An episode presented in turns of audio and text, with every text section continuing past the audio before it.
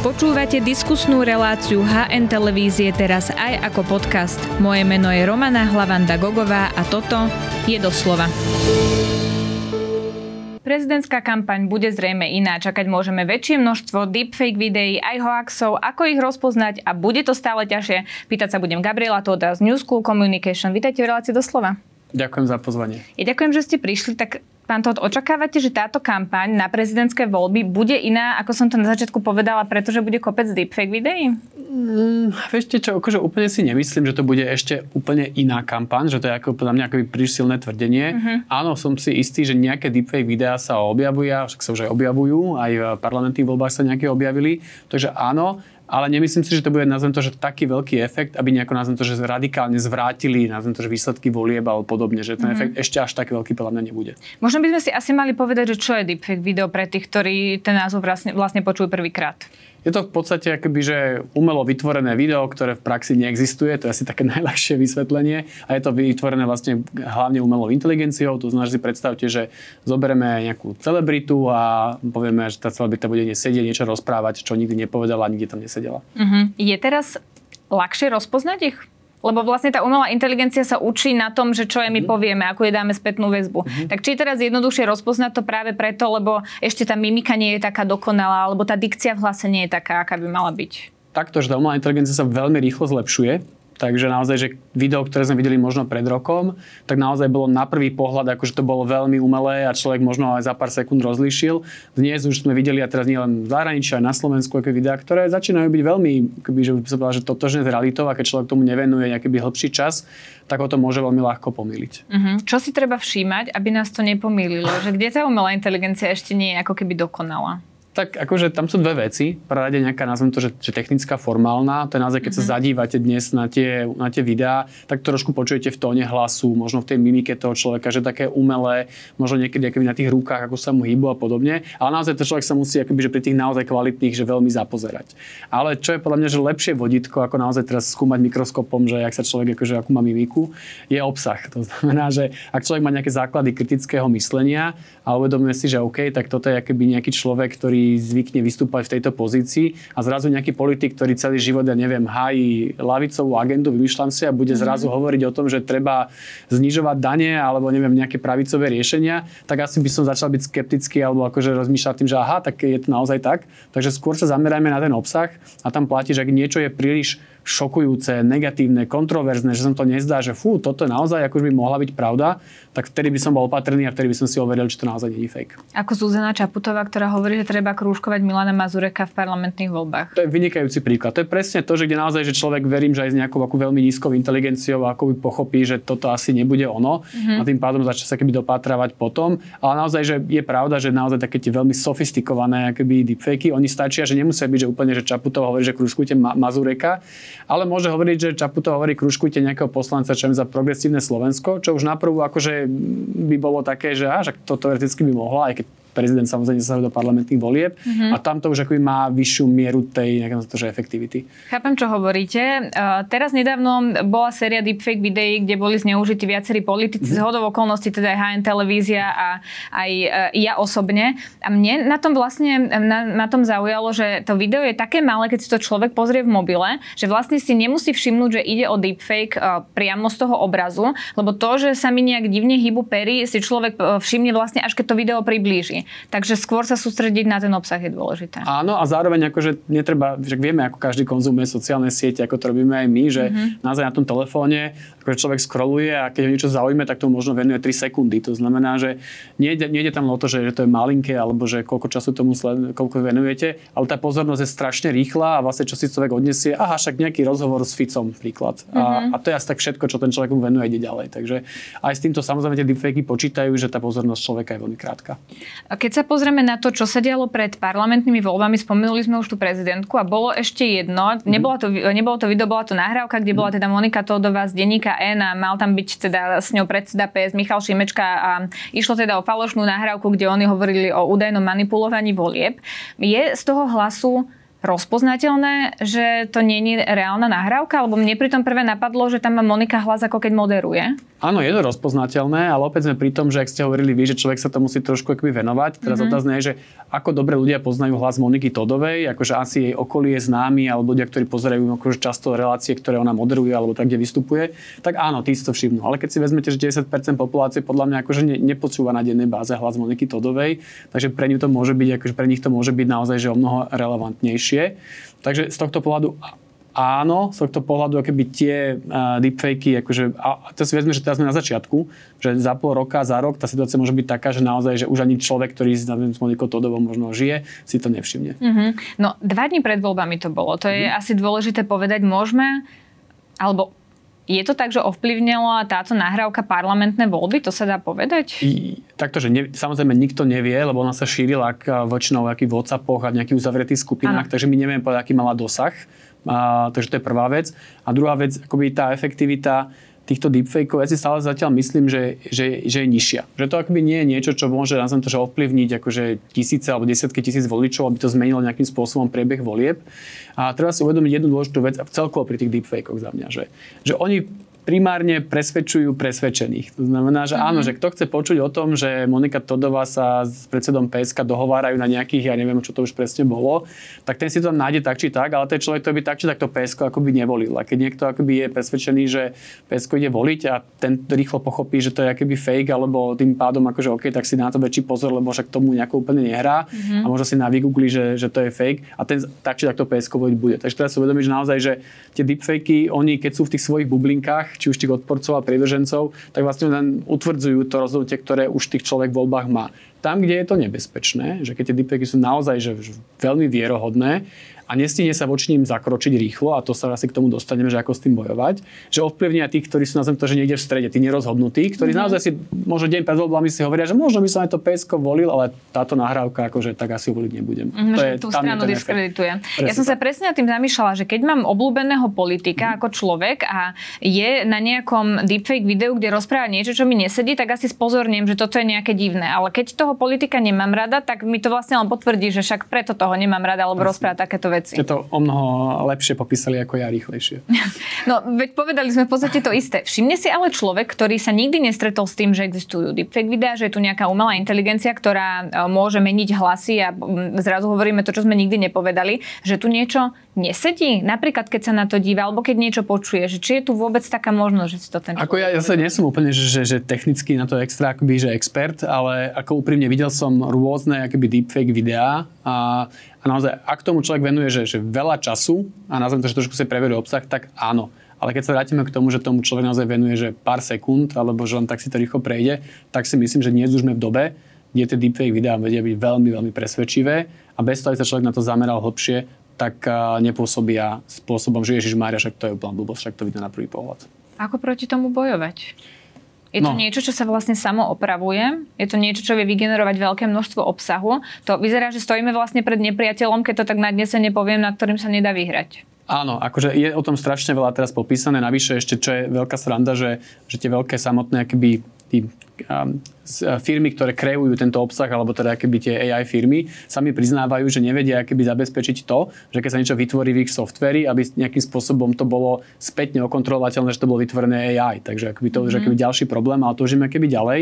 Teda, že ako s tým bojovať, je, že áno. A ak predstavte si, že niekto nahodí nejaké video, ktoré je deepfake teraz na sieť, a teraz asi nejaký čas prebehne, predstavme, že úplne realistické, teraz novinárov to zaujíma, alebo ľudí, začnú sa pýtať toho človeka, či to naozaj je tak a teraz sa ten človek poprie, že jasne, nikdy takéto vec som nepovedal, to sa nestalo, tak potom je naozaj najdôležitejšie, aby tá sociálna sieť čo najrychlejšie zasiahla. Lebo väčšinou to šíri práve na sociálnych sieťach, na otvorených platformách, kde to ľudia zdieľajú. To znamená, dať správu, reportovať sociálnej sieti. Toto video, ktoré bolo nahodené pred dvoma hodinami a rýchlo sa šíri, je fake, stiahni to Mm-hmm. A teraz dochádzame k tomu druhému problému, že vieme, ako sociálne siete reagujú na takéto hlásenia. To znamená, že je to väčšinou veľmi pomalé, alebo kostrbaté, alebo neviete vlastne, či sa potom zvenujú, nedajú žiadnu spätnú väzbu. Alebo neporušuje to pravidla komunity. Presne tak, ale ako dostate nejakú úplne že hlúpu odpoveď, ktorá nič nerieši. Ale teraz akože vďaka Bohu, že predsa je tu nejaká legislatíva, DSA Act, o ktorom sme nejaký veľa čítali a počuli, to je prichádza do platnosti. A teda malo by to v praxi znamenať to, že v každej krajine bude nejaký že koordinátor online služieb, to nazvime, ktorý má priamu linku akoby do, teraz keď sa bavíme mm-hmm. o mhm. Facebooku, na, do mety, ktorý tam má dokonca nejakých ľudí určených svojich a ten, keď to nahlási, že ten rýchlo dostane tú spätnú väzbu, tak mali rýchlejšie zasiahnuť. To zatiaľ hovorí akoby teória a verím, že to bude ako fungovať v praxi. Takže keď sa vrátim späť k vašej otázke, je, že no jedine, keby rýchlo zasiahnuť, odstrániť ten obsah preč. Má vôbec kandidát šancu brániť sa pred takýmto obsahom, keď e, napríklad je nejaké deepfake video alebo je vypustený aj nejaký hoax, lebo to sa tak vždy hovorí, že tá pôvodná informácia má tisícky zdieľaní, mm. zliadnutí a to vysvetlenie má stovky. Presne tak. A ide o to, o to rýchlosť reakcie. To znamená, že áno, že keď tá sociálna sieť sa stiahne, ale stiahne to o 3 dní, keď to video už videlo pol Slovenska, mm-hmm. tak akože je to úplne zbytočné, lebo naozaj si povedali vy, že tie prvé hodiny sú kľúčové, keď sa to akoby virálne rozšíri.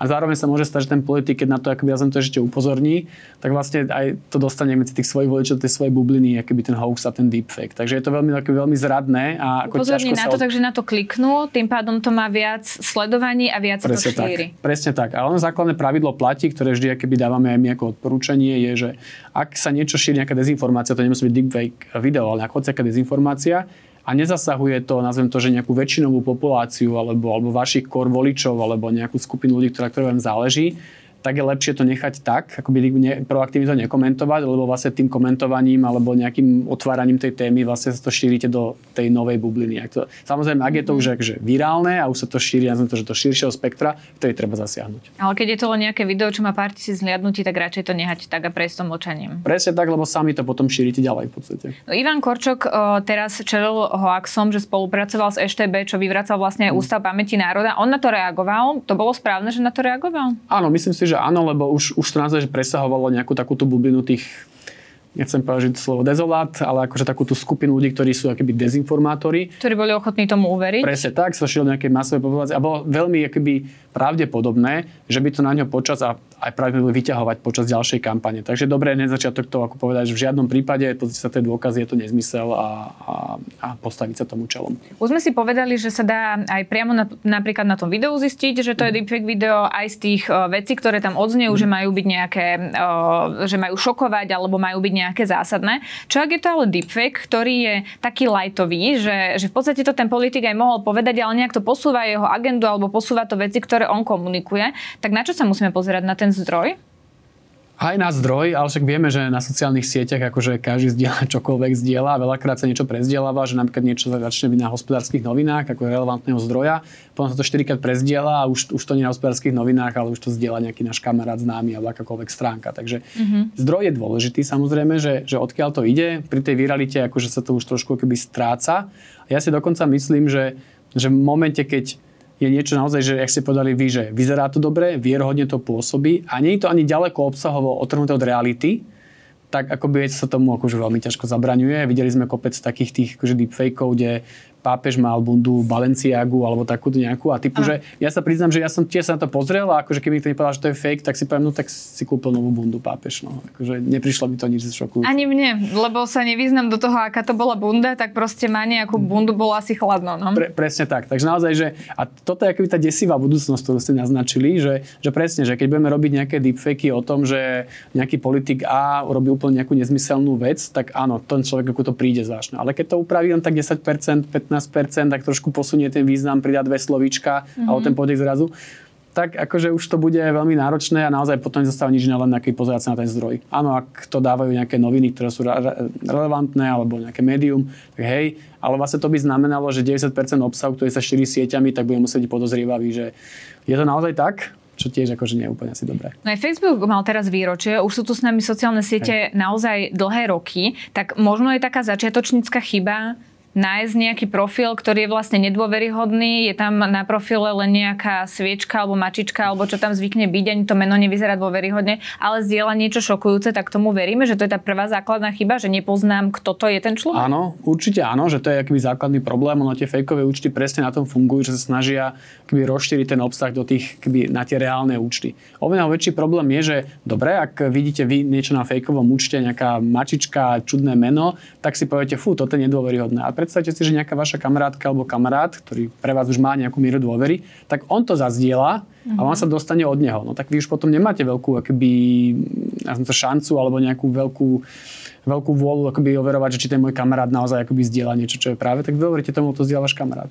Čiže ono je to aj od toho, že od koho dostávame tú informáciu a keď je to niekto, náš známy, komu dôverujeme, tak to ešte menej spochybňujeme ako bežne na sociálnych Presne tak. Áno, a teraz ešte si vezmite, že aj tie médiá dneska však vy viete, ako fungujú veľmi rýchlo v nejakých cykloch a teraz všetko je breaking news a podobne. Mm-hmm. Že ja sa bojím teraz akoby médiá, že to nie je nejako, že nič zlom, ale že aj samotné médiá sa môžu stať obeťou na to, to, to, že nejakú správu zachytia, vyzerá byť relevantná a už sa to varkať stalo, stalo aj vo svete, že dali nejakú správu von bez toho, aby ste to dostatočne overili, alebo to vyzeralo relevantne. A už potom naozaj, že čo potom vlastne verí, keď už aj médiu dá niečo von, čo není pravda. Takže mm-hmm. ona sa toho bojí. médium sa ospravedlní, má tie mechanizmy v redakcii. A stáva sa to o mnoho menej ako pri iných účtoch, takže vďaka mm-hmm. Bohu za to, že akoby to nie je kritika médií. Len hovorím, že, že ak to bude viesť k tomu, že si budeme všetky, všetky informácie pozerať, nazvem to, že s nejakou mierou nedôvery, že čo keď to je nejaký deepfake, čo keď nastala nejaká chyba, tak to nie je úplne dobré pre tú spoločnosť ako takú, že my sme mali mať nejakú mieru dôvery, to, že aspoň niekto tu niečo garantuje.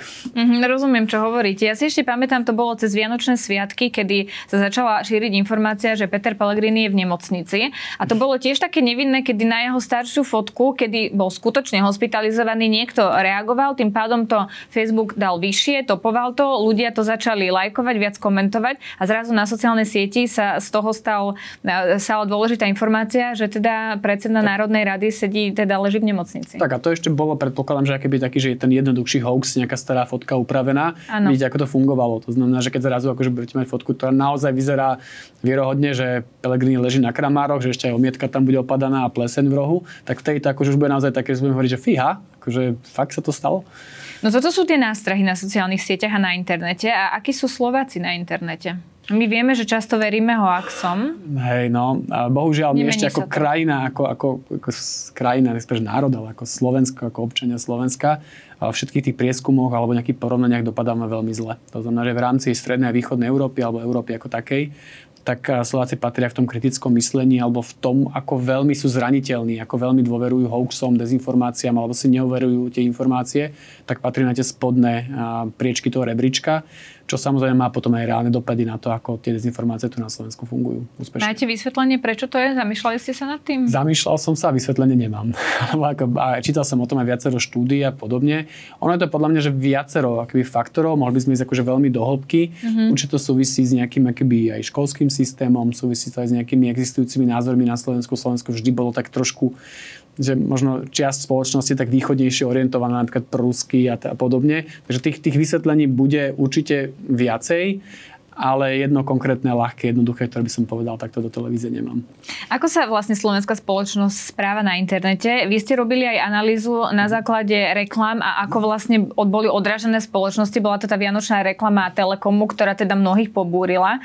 A potom to bola uh, reklama uh, divadla DPOH, ano. ktorá bola tiež taká veľmi výrazná. Tak čo to vlastne povedalo online spoločnosti slovenskej? Hovorí to to, čo vidíme vo všetkých prieskumoch, že, že Slovensko je do istej istej miery polarizované. Mm-hmm. Minimálne, že tu máme akéby dva tábory, ktoré sú od seba veľmi ďaleko. To neznamená, že nemáme akých ľudí, ktorí sú možno niekde v strede, alebo tých politikách tak nezaujíma, ale máme tu dva tábory, ktoré naozaj sú sú, nazvem to, že berú všetko tak veľmi vážne a nazvem to, že sú veľmi, ako to znamená, keď vidia reklamu, ktorá nazvem to, že nejakým spôsobom nesúvisí s ich svetonázorom, tak sú veľmi ochotní tam akože prísť a vyjadriť nejakú svoju emóciu, hnev, kontroverzu, dať tam niečo veľmi škaredé napísať a podobne.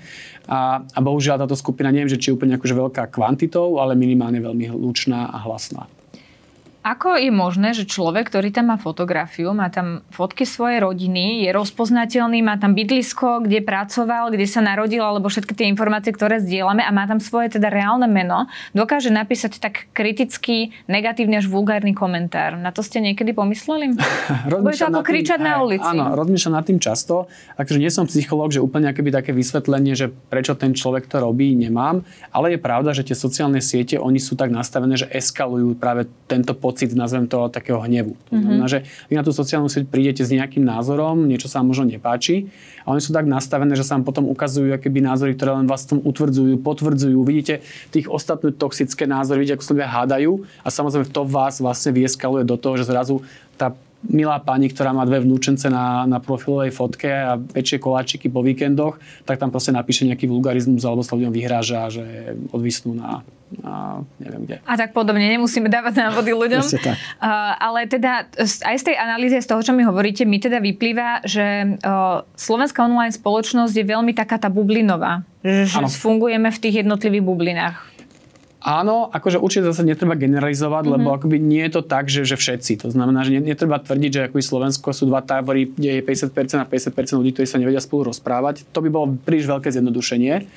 Ale to, čo vieme povedať je, že minimálne na jednej strane spektra, nazvime to takej tej naozaj akoby, že skôr antisystémovej, dezinformačnej a tak ďalej, je skupina ľudí, ktorí veľmi silno dôverujú dezinformáciám, majú obrovskú mieru nedôvery voči štát, spoločnosť, média a podobne. A táto skupina je veľmi silná na sociálnych sieťach, je ochotná veľa tam diskutovať, šíriť toxického obsahu, zdieľať dezinformácie a veľa o nej počuť. To je, to je mm-hmm. No povedali ste, že nedôveruje štátu, nedôveruje spoločnosti. To je veľmi nebezpečné nedôverovať ano. úradom, nedôverovať inštitúciám. Vy ako odborník na komunikáciu máte nejaký um, nápad, ako vlastne s tými ľuďmi, napríklad politik, ale aj hoci kto iný môže vlastne komunikovať a preniknúť do toho ich sveta? Sú na to nejaké nástroje? Takto, že sú, a to, to nie je môj nápad, to funguje keby vo svete, mm-hmm. to sa mhm. volá strategická komunikácia štátu. To znamená, že každý štát by mal mať svoju jasnú víziu, čo sú naše posolstvá, čo chceme akoby ľuďom svojim hovoriť a musí to samozrejme dlhodobo rozprávať veľmi jasne, zrozumiteľne, s nejakou intenzitou a tak ďalej. Bohužiaľ,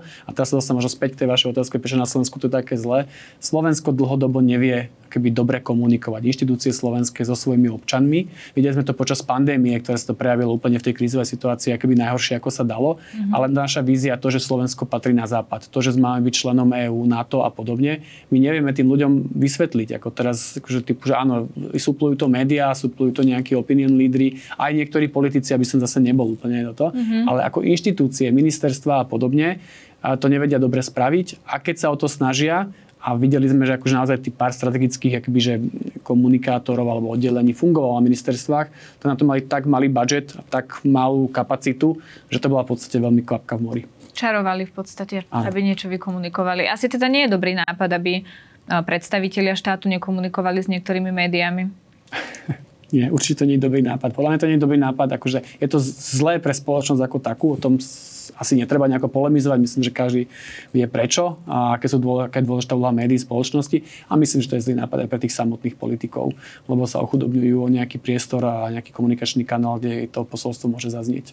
Je nejaká krajina, ktorá komunikuje dobre? Že má dobrú strategickú komunikáciu, mm. ktorej by sme sa mohli učiť? Mm. Ak sa pozrieme napríklad na pobaltské štáty, kde naozaj mm. to riziko tej ruskej propagandy alebo toho, ako, by, ako veľmi čelia tomu tlaku Ruska, tak to naozaj to berú seriózne a veľmi vážne tú strategickú komunikáciu a naozaj tie odbory, nie na ministerstvách, ale celkovo tie inštitúcie komunikujú jasne, zrozumiteľne. Sa pozriem do Fínska, ktoré tiež akby susedí s Ruskom.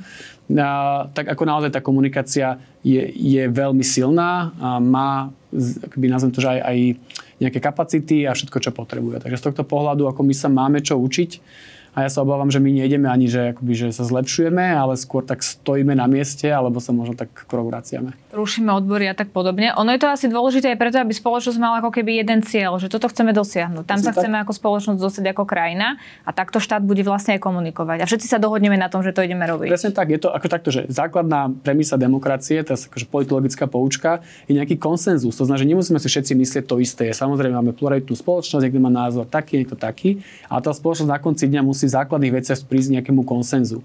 A to, že patríme na západ a čo sme členom EÚ a NATO, by mal byť jasný konsenzus tejto krajiny a inštitúcia a politici mali jeden za druhým to neustále od rána do večera opakovať, aby sa nestalo to, že potom prieskume vidie, že 50% ľudí na Slovensku si myslí, že by sme mohli vystúpiť z NATO, alebo že NATO vlastne vyvolalo vojnu na Ukrajine. Mm-hmm. No tá komunikácia je skutočne dôležitá. Ďakujem, že ste to priblížili a popísali. To bol odborník na komunikáciu Gabriel Todd. Ďakujem. Ďakujeme, že nás počúvate aj vo forme podcastu. Ak chcete podporiť našu tvorbu a kvalitnú žurnalistiku,